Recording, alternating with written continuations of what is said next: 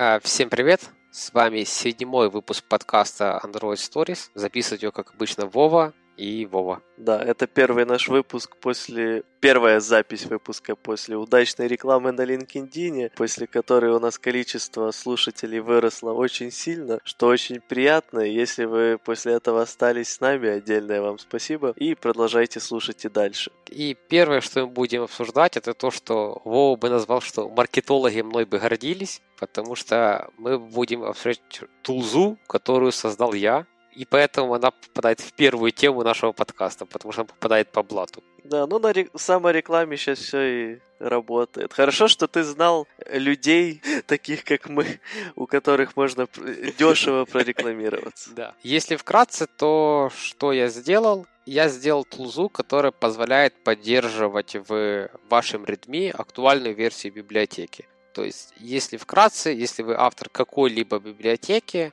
у вас в Redmi, как правило, есть ссылочка, либо описание, как ее подключить какой-то проект. И, соответственно, там всегда должна быть актуальная версия, которая сейчас там доступна на Jetpack, Maven, NPM и всякое такое. И, соответственно, я создал тулзу, которая слушает ваш проект, и если там выкатывается новый релиз, она это все дело форкает и предлагает вам pull request с обновлением э, вашего readme файла к, к актуальной версии. А как тебя натолкнуло вообще на, на идею этого? Очень часто сталкивался с этой проблемой или тебя, тебя хватило э, одного раза, чтобы бомбануть и сделать нормальное решение? Нет, мне не хватило одного раза. Я был... Знаешь, есть две категории э, библиотек, которые есть на гитхабе. А категория А — это когда автор э, вот ленивый человек, и у него просто вот есть некоторая там плашка, да, чтобы подключить, извините, вот это, и там где-то в фигурных скобочках, типа last versions, типа last release, вот это вот все. Вот, и ты как идиот либо шастаешь по э, Redmi, ища бенч, в котором написана актуальная версия, либо там идешь в релизы и пытаешься там понять, какая последняя стабильная. Вот. И вторая категория, это вот как было в моих библиотеках, которые там более-менее чуть-чуть писал. Ты каждый раз как идиот после релиза идешь и руками правишь Redmi что само по себе, ну, не очень-то прикольно, вот. Поэтому я вот решил вот это вот дело, дело создать. А ты не пробовал, кстати, искать? Ничего подобного нет еще? Конечно, я пробовал искать. Я не нашел. Я, ну, то есть, понимаешь, я, я очень долго искал перед тем, как писать, потому что идея у меня возникла где-то, наверное, с начала этого года. У меня возникла идея автоматически это обновлять. И я не нашел ничего такого, что мне автоматически... Я даже ждал. Я ждал, пока люди напишут. И люди, люди не написали. Вот, возможно, где-то какой-то э, этот маленький индийский мальчик сейчас очень Э, грустно все это э, находит от тебя, а, потому, а грустно потому, что он тоже хотел создать такую библиотеку, но ты его опередил. Поэтому, если вы что-то хотите, и, то не ждите, а начинайте делать. А то будете грустным индийским мальчиком. Ну, не знаю его насчет грустного. Если бы я в своих поисках нашел то, что мне надо, я бы не грустил. Я бы просто заюзал, я такой, и вот все хорошо, бомба, можно идти дальше. Это потому, что ты не индусский мальчик. А как вообще ты это на- начал делать? То есть у тебя был какой-то набор идей того, как это должно выглядеть в конечном итоге, ты из нее выделил какую-то одну самую лучшую, по твоему мнению, или ты прям сразу знал, что оно должно идти именно вот так, там, через pull реквесты как ты сказал? Ну, не, на самом деле я вначале посмотрел, как сделан Dependabot. Я думаю, ты знаешь, что это, да? Это штука, которая тебе, да, зависимости да, рекомендует. Я думаю, ладно, сделаю как Dependabot. Открыл там документацию GitHub Applications, и тут я понял, что как Dependabot делать не буду, потому что там делайте форму логина через GitHub ваше приложение. Это значит, что мне надо понять какую-то фронту с авторизацией через GitHub, как-то связывать аккаунты. Я понял, что мне это ну, вообще вот не вперлось от слова совсем. Второй вариант у меня был так. Ну, значит, надо как-то в экшенсах хитро под подменять Redmi, как-то прям из actions фигачить pull request, либо там прям пушить в код. Меня это тоже остановило, потому что я подумал, что если я вдруг в actions сделаю что-то не то, то я кому-то, кто потянет э, мой actions, просто пофигачу репозиторий. Вот, поэтому я сделал э, по-другому я завел юзера на гитхабе, от его имени делаются все pull реквесты в ваши репозитории. То есть, условно, у меня там есть репозиторий, и этот юзер просто получает, даже не так, мой бэкэнд просто получает ивент о том, что есть новый релиз, и через этого юзера делает pull request. У меня в принципе не может быть ситуация, что я людям поломаю какие-то сорцы, потому что с точки зрения репозитория это выглядит так, как будто есть какой-то юзер, который каждые 5 секунд обновляет твой репозиторий, э, смотрит твой репозиторий, и вот если там что-то не сходится, то он бросает тебе pull request. То есть выглядит так, как будто это от живого человека. Всем бы таких юзеров. А что по поводу секьюрности в таком случае? Понятное дело, как бы если там публичный репозиторий, то все окей, так все все видят. А что касательно тех случаев, когда у юзеров э, приватные, ну, у людей приватные репозитории, они могут как-то завязать твою тулзу, при этом не зашарив тебя. Могут. Могут завести своего юзера, поднять свой инстанс моего бэкэнда из докера, развернуть свои приватные сети и использовать. То есть у тебя там прям по сути, нажал кнопочку, и все пошло. И все стало Ну, не хорошо. нажал кнопочку, ну, смотри, э, я не хотел... Скопи... Ладно, хорошо, скопировал э, все, что надо для докера. Да, да, скопировал все, что надо для докера, завел отдельного юзера на гитхабе и поехал, да. Ну, то есть я не хотел вообще париться по поводу секьюрности, поэтому я вообще не, не работаю с приватными репозиториями, я только с публичными данными. И, соответственно, если у вас там GitHub, э, который вообще ваш приватный, типа в вашем, в вашем облаке развернут, то вы поднимаете в этом же облаке, в этом же нетворке мой контейнер и там работаете. Ну, то есть априори я не могу получить туда данные. Если у вас просто приватный репозиторий, опять же, поднимайте инстанс где-то у себя и сами э, разгребайте с обтягивайте фаерволом и всем, чем вам надо. А я не, не хотел влезать в эти дебри секьюрности, поэтому сделал так. Ну, звучит классно. А что насчет вот э, в плане гитхаба все звучит зашибись, а есть ли возможность как-то по-быстрому там адаптировать это все дело под GitLab или под э, там Bitbucket и другие всякие решения? По-быстрому точно нет, потому что придется написать код, который будет работать с API Bitbucket, с API GitLab и всякое такое. То есть сейчас у меня жесткая завязка на хуки, которые приходят с GitHub про релизы, и жесткая завязка на API, которая гитхабные API. У меня есть идея, вообще код, который отвечает чисто за обновление Redmi, вынести в отдельный какой-то модуль, поверх которого накрутить просто разные API, но я пока не вижу особо смысла делать где-то, кроме GitHub. Если он еще раз пару раз упадет, то я задумаюсь. Да, я думаю, многие начнут пересматривать свои мнения о GitHub, если это все будет продолжаться в таком же духе. А давай тогда прыгнем чуть под капот всего этого дела. А, это интересно все же, на чем ты это писал, что использовал, какие, какой язык, какие там технологии и так дальше. Ну, язык, понятно, я взял, э, взял Kotlin, за фреймворк Котлину не изменяем. Ну, да, не знаю, для меня это было самое простое решение. Не придумывать себе лишнего геймероя и написать на том, что знаешь. Возможно, это не самое лучшее решение в плане бэкэнда, но я следую... Я не помню, кто мне дал этот совет, но знаешь эту технологию, знаешь, как на ней написать, возьми и напиши. Я взял Ктор, просто из-за того, что он простой, у меня быстро получилось дуплиться в документацию и быстренько написать. И для разворачивания взял докер, э, потому что я не знаю особых альтернатив. То есть это вообще единственное, что я знаю кроме виртуальных машин, из того, как понять какой-то контейнер. Короче, я просто выходил из того, что я знаю и на чем я могу сделать это быстро, там, за пару вечерков. Ну, в целом, подход э, хороший. Отдельно, кстати, э, дополнительный плюс Котлина в том, что он настолько классно читаем э, даже людьми, которые вообще не знают язык, э, что, по крайней мере, даже если какому-то там PHP-шнику, джависту и так дальше, и там C-шарпнику захочется что-то понять по твоей библиотеке, то я думаю, прочитать код на Kotlin Ну, в, при- в принципе, да. Только не, не библиотеки, а это именно дистрибуция как application готовый. То есть это ты не можешь как-то интегрировать это в свое приложение, это именно application. Ну, понятно. Я хотел на самом деле еще так э, чуть-чуть под, потроллить и спросить, что же не какой-то Node.js, но по сути да, ты уже что я его не знаю. ответил на этот вопрос. Но все же, Вов, когда перейдешь на Node.js и э, пойдешь, ну, типа, даже там можно, по сути, использовать Kotlin.js. Ну, при диком желании можно. Не, на JS я перейду сразу, как только меня станет настолько большая голова, что я смогу нормально работать без строгих типов и не ошибаться при этом. У меня вот голова вырастет, что я осознаю весь этот мир и сразу перейду. Ловлю на слове, заказываю на розетке измеритель для головы, раз в неделю будем проводить эксперимент. Как только дойдет до критического значения, переводим тебя в JS отдел. Окей, ладно, ну как бы и главный вопрос-то по библиотеке, который, наверное, э, один из самых важных для меня. Сам-то юзаешь? Конечно, я юзаю. Я юзаю ее. Я как раз написал для того, чтобы юзать.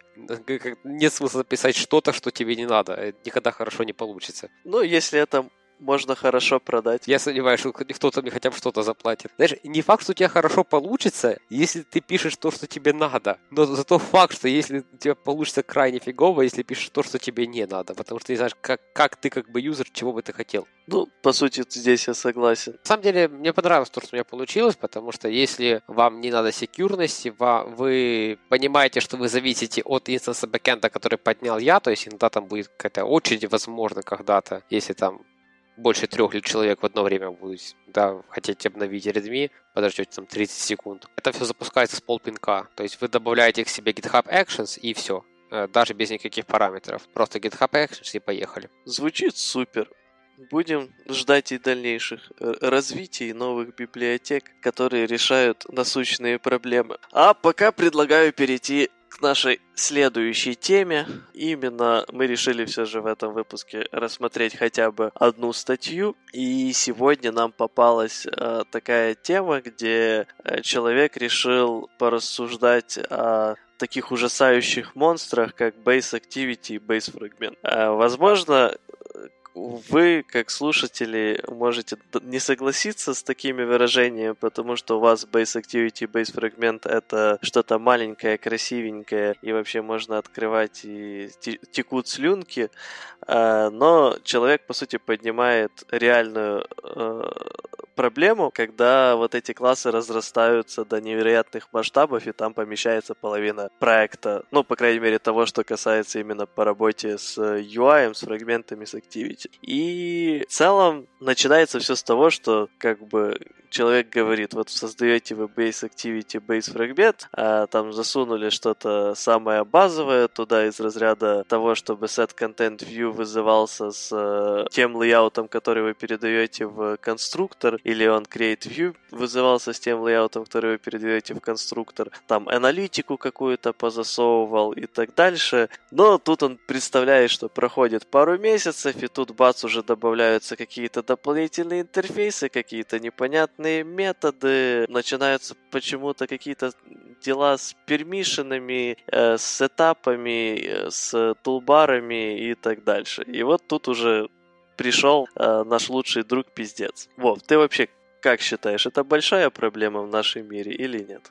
Ну, мне кажется, что размер любого класса файла должен диктоваться не его названием, а адекватностью и логики. То есть, как чувствуешь, так и пиши. Мне последние пару лет это не подводит. То есть чувствую, что за большой, ну, начинаем делить. Не чувствую, значит, не начинаем. А, но в целом, да, все, что вы, все, что можно сделать не через наследование, надо делать не через наследование. То есть это априори. То есть, ну, какая, как правило, дилемма? Э, наследование или композиция? Ну, и там агрегация. Это не дилемма, это тест на психопата. И... Потому что тут только один правильный ответ. Да, да, то есть если можно сделать композицией, естественно, делаем композицией. Это понятно. Но что делать, если нельзя? И смотри, тут даже есть примеры в статье, где он говорит, что вот, например, э, инициализацию тулбара можно вынести в extension, что ну, по факту будет дик, дик, э, боже, композицией. И вы сделаете код меньше. И да, вы сможете вызывать э, у дочерних э, Activity, сможете вызывать этот метод. Это прекрасно, когда это есть возможность. Но тут же в первом примере у него есть аналитика и аналитика, которая жестко завязана на лайфсайкл. Ну, я не знаю, как у тебя получится вынести э, отправку этого. Будешь делать отдельный класс, который слушает лайфсайкл и, и берет instance activity относительно этого от отправляет? Или как? Ну, то есть, я не верю, что это будет выглядеть лучше, чем просто строчки я, я, я согласен. Э, я, смотри, у меня в целом такой взгляд на вообще всю эту ситуацию с э, наследуемость против композиции, а именно, если да, композицию возможно сделать, мы всегда ее выбираем. Почему вообще... Ладно, давай поднимемся на этаж по пониже или повыше, не знаю, как правильно. А почему вообще проблемы есть с наследовательностью? Проблема в первую очередь с тем, что все становится менее понятным, и э, это может приводить к разнообразным багам, где ты не понимаешь, э, ну, которые про- происходят из-за того, что ты не понимаешь, где какой код выполняется. Когда у тебя есть несколько слоев наследования, в разных этих слоях идут переопределения каких-то методов из того, как соответственно, ведет себя класс. И вот здесь ты берешь, создаешь инстанс вот одного из этих классов, который там перед собой наследует класс, который наследует другой и так дальше, так раз классов штук 5, и ты не понимаешь в итоге, какое поведение будет именно у твоего последнего, потому что половина его функций определены в абсолютно других классах, и причем могут быть переопределены. И вот здесь начинается полная жесть. Но к этому можно просто не приводить. А когда наследуемость, я считаю, нормальной, если у вас есть только один слой, а, то есть у вас есть вот какой-то базовый класс, и дальше есть класс, который наследуется от базового, но вот от этого класса уже нету наследуемости. Если ваш одно из главных правил класс, который, от которого вы не наследуетесь, пусть будет абстрактным. Типа, по крайней мере, и, и все методы, которые вы хотите, чтобы определяли, соответственно, классы, которые от них наследуются, пусть будут тоже абстрактными в этом классе. В таком случае, плюс-минус, вы можете не попадать в эти ситуации с непонятной логикой. Конечно, не всегда этого хватит. Конечно, иногда могут попасться ситуации, когда надо все же написать что-то посложнее. Но, как показывает лично моя практика, это достаточно достаточно редкий случай, и все же переформатировав чуть-чуть задачу и подойш, под, если подойти к ней с другой стороны, можно этого всего избежать. Ну, я еще могу вкинуть, что, э, смотрите, наследование, оно кажется простым просто из-за того, что все, когда учат программирование, им рассказывают, вот мы унаследуем. И пока примерно уровне животные и там наследование кот и собака, все работает просто прекрасно. Но если, да, как говорил Вова, у вас много слоев и всякое такое, скорее всего, вы сделаете что-то неправильное. У меня тут очень простой принцип. Если у вас если кто-то вот спрашивает, да, вот, вот можно ли, если у вас на проекте есть штатный архитектор, который архитектор внутреннего кода, не архитектор, который отвечает за взаимодействие контрактов с другими командами, а вот ваш, который за внутренний код. Если у вас есть архитектор, который говорит, как надо, и это нормальный чувак. Вот делайте, как он говорит, с каждым исследованием, окей, он, наверное, в своей голове уже прикинул за счет опыта, куда идти, а куда не идти. Но если у вас просто проект, где вот вы там командой обсуждаете, что делать и куда делать, ни, ни в коем случае там больше двух слоев наследования, это, это будет крахом. А, особенный крайние звоночки — это когда начинается имплементация абстрактных методов с помощью юнита, либо просто пустого боди. Это крайний звоночек, после которого надо все уже все понять, что нет, наследование нам тут не подходит, надо что-то переписать. Да, согласен. Так вот вопрос вот все-таки крайний да. к тебе. Аналитику, как, как вот вот как ее обвернуть так, чтобы не пихать в базовый activity? Есть решение этих проблем или нет? Ну, типа, на самом деле, технически вот с lifecycle ом его э, же через а, вот эти Jetpack овские библиотеки можно э, вытащить callback и на него и засе за setup ить чисто на уровне application а, э, если мне не изменяет память. И, соответственно, это все дело можно будет вынести еще и, вот мы обсуждали буквально в одном из прошлых подкастов, в э, один из App Startup инициалайзеров, и, по сути, тогда все будет красиво и без наследования. Если, конечно, мне не изменяет память, что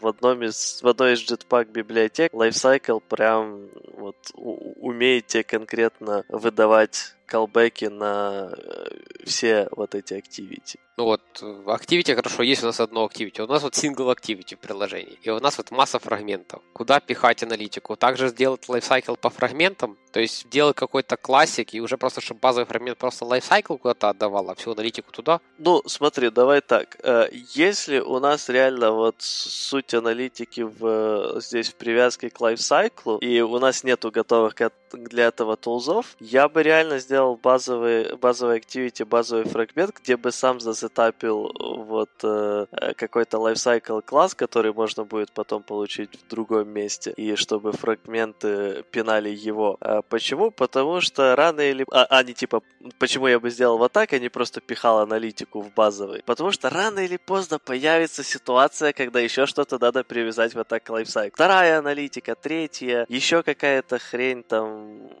для чего-то там ну, я, я не знаю, разные use cases бывают. И, и тогда это полетит тоже в базовый фрагмент или базовый activity. А так э, ты можешь уже это засунуть в, опять же, свои lifecycle listener. Плюс дополнительно эти lifecycle вот эти ивенты также служат в андроиде местом где ты часто сетапишь что-то, разрушаешь что-то и так дальше. А вот когда ты выносишь это еще все в отдельные классы такие, то легче понять, что вот вся твоя аналитика явно должна прослеживать, допустим, весь лайфсайкл, а не просто ты ее поставил здесь, там, в OneCreate, потому что ты все делаешь в OneCreate. Ну, как-то так у меня видение насчет этого всего. Окей, okay, хорошо, я, я понял. Ну, в принципе, это хорошая идея. И вообще все, что связано с лайфсайклом, просто делить по отдельным классам, даже там байдинги, анбайдинги, дестрои сервисы и всякое такое. Ну да. Ну, в принципе, это очень краткая статья. Тут еще есть момент в том плане, что э, не делайте свою имплементацию того, что уже есть в стандартных библиотеках. То есть, по-моему, уже год назад, да, в стандартных библиотеках появилась э, возможность передачи layout ресурса прямо в конструктор. Можно перестать самому писать это в базовых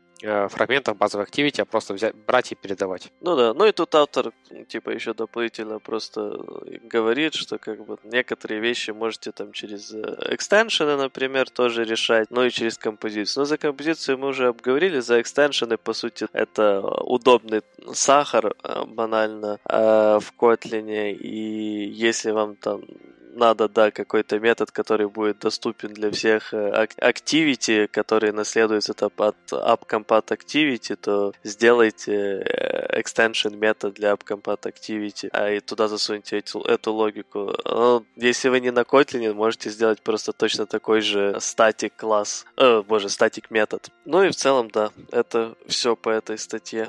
Ну и давайте еще под конец супер маленькую вещь, чисто на подогреть интерес на будущее потому что хайповая штука, а, а именно обсудим Compose и Compose Previews. А для тех, кто не знает, превью — это э, такая дополнительно появилась э, аннотация в Jetpack Compose, которой можно обо- обозначить любую composable функцию, и тогда для нее будет автоматически э, строиться превью. Ну, composable функции, для, опять же, тех, кто еще не сталкивался с Jetpack Compose, это вот функции, с помощью которых строят, строится весь UI. Каждая функция — это типа из разряда вьюшки, виджета во Flutter или Swift, SwiftUI вьюхе, если кто-то знаком с какими-то другими мирами. Вот, примерно как-то так. И, ну, вот в целом-то главный посыл в этом, что вы можете обозначить любую вот эту вашу функцию собачка превью, и тогда вам сразу будет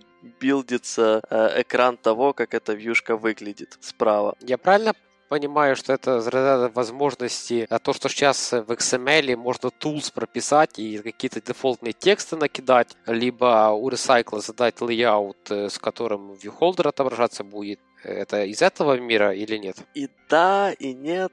Суть э, в чем? На данный момент в XML, когда ты задаешь какой-то UI, ну, он тебя всегда автоматически отображает, как бы в дизайнере прорисовывается. Здесь в Jetpack Compose, чтобы тебе твою вьюшку отрисов... ну, твою composable функцию начала отрисовывать рядом и показывала, как она выглядит, тебе надо дополнительно написать собачка превью. Сама по себе оно это делать не будет. Если кто-то знаком с э, этим, э, с миром Свифта и SwiftUI, то у них там, по сути, похожая схема, где у тебя есть как бы твоя view, и отдельно для нее ты прописываешь этот превью. Вот это, по сути, точно та же самая идея. Только здесь ты можешь просто обозначить свою composable функцию Э, с помощью превью, а в Swift тебе всегда надо а, описать отдельную структуру, которая будет запускать превью. Но Здесь же автор упоминает, что как бы все становится не так хорошо, когда вот эта ваша composable функция имеет аргументы, а потому что, ну, как бы, как построить превью тогда для этой composable функции, не передавая аргумент. И как бы здесь есть два подхода решения этой проблемы. Первое — это создать э, другую composable функцию, э, которая будет в себе просто вызывать вот вашу оригинальную composable функцию и передавать ей какие-то там аргументы на усмотрение этого превью. И превью вы уже обозначите аннотацией собачкой превью. То есть здесь получается вот абсолютно тупо идентичный подход со SwiftUI. Но также можно использовать дополнительную аннотацию собачка превью параметр над, над аргументом э, composable функции э, и туда передавать э, этот провайдер вот для этого аргумента. Но я здесь не зря сказал э, именно в единственном числе параметр, потому что здесь какого-то черта, надеюсь, это потом исправится, этот превью параметр можно поставить только над первым аргументом. Над другими он не сработает. Поэтому, если у вас в composable функции есть два аргумента или больше, то либо вы над первым напишите превью параметр, а остальным проставите дефолтные значения, чтобы превьюха работала, либо вы создадите э, этот, отдельную функцию чисто под превью, которая будет сетить вашей оригинальной функции э, все нужные ей аргументы. Я лично на данный момент бы полностью э, этот голосовал за второй вариант, потому что первый звучит ну, очень костыльно. Когда у тебя первый параметр может заполняться через превью, а все остальные надо делать дефолтными. Так смотри, ты можешь сделать функцию первую, которая нужна два параметра, да? Первый обозначить как э, через превью, а потом сделать функцию, которая принимает только один параметр и вызывает первую функцию – со вторым параметром, и ей тоже делать превью. Это просто два превью и все. Я идею понял, но она так не, не сработает, потому что во второй функции это тебе придется все равно передавать э, два а, параметра. Ну да, да, да, да, да, да. Тебе так не, не сложится Ну и карта, плюс ладно. на самом деле мне вот вообще как-то не нравится вот этот подход, что ты смешиваешь то, как ты описываешь вьюху с вот этой всей информацией для превью это прям, не, не знаю, меня отталкивает очень сильно. Если тебе нужна, ну, по сути, превью это тулза для разработки, но я пиши свою тулзу отдельно. Не, не, не смешивай ее с основной view. Не, ну Вов, ну мы сейчас точно так же делаем в XML. То есть мы в XML сейчас точно так же пишем tools для того, чтобы просто превью выглядело адекватно. Да, пишем, но в XML это выглядит так менее нахально и всепоглощающе, как здесь. Потому что здесь на каждый аргумент с ним надо играться как-то. И, и, и я не знаю, типа, может это просто дело привычки, но я бы все равно разделял. Но и в XML у тебя особо выбора другого нет. Как бы, где ты еще будешь описывать дефолты. Хотя я был бы не против, если бы э, можно было в какой-то... Не, ну отдельно XML заводить под это дело тоже как-то не очень. Ну вот я тоже хотел сказать. И отдельный класс под превью заводить тоже такая себе идея. Ну тут, э, по сути, суть как трогал SwiftUI. Нет, нет, не трогал, у меня чистые вот там руки. у них да, у тебя чистая. Я чуть-чуть э, этот, э, их загрязнил, но правда я потом их помыл, не знаю, насколько помогло. Но суть в том, что у них э, обычно всегда под э, вьюхой они просто чуть ниже пишут э, этот, соответственно, описывают превью, структуру, и там передают во вьюху все, что надо. И выглядит достаточно чистенько, и вот все, что касается для твоей тулзы, находится там же, но при этом не в перемешку с э, основным кодом. Ну, так тут по факту можешь делать точно так же. Ты можешь просто в ну самом ну, да, низу да, метода, в самом низу файла описать э, какую-то превью с какими-то дефолтными параметрами. Ну да, я вот за это и голосую. А, но типа против того, чтобы прям аннотацию превью и параметры фигашили в основную composable функцию. А, ну да, да, да. Согласен. Не, ну, дефолтные параметры можно, но не ради превью. Кстати, ну да, если не ради превью, то конечно. Прикольный момент в том плане, что здесь ты в эту аннотацию превью можешь передать э, стрингу, и в этом превью тебе будет подписано, где какая функция отрисовалась. Это прям могучая вещь, мне нравится. И, соответственно, ты сразу можешь несколько вьюшек от, отсматривать. Ну да, это прям очень классно, да. Плюс они подписаны, ты понимаешь, что где, и это должно конкретно помогать э, дебажить э, э, пропадание каких-то вьюх на UI, либо что-то под, под подобное. Ну да, и еще проще фигашить, по сути, UI-ку, не запуская ее на кучу всякой херни. Окей, на этом у нас все. Я рад, что я провел минутку, пятиминутку саморекламы. И за то, что вы послушали, тоже всем спасибо. Всем спасибо за внимание. Надеюсь, вам было весело и интересно.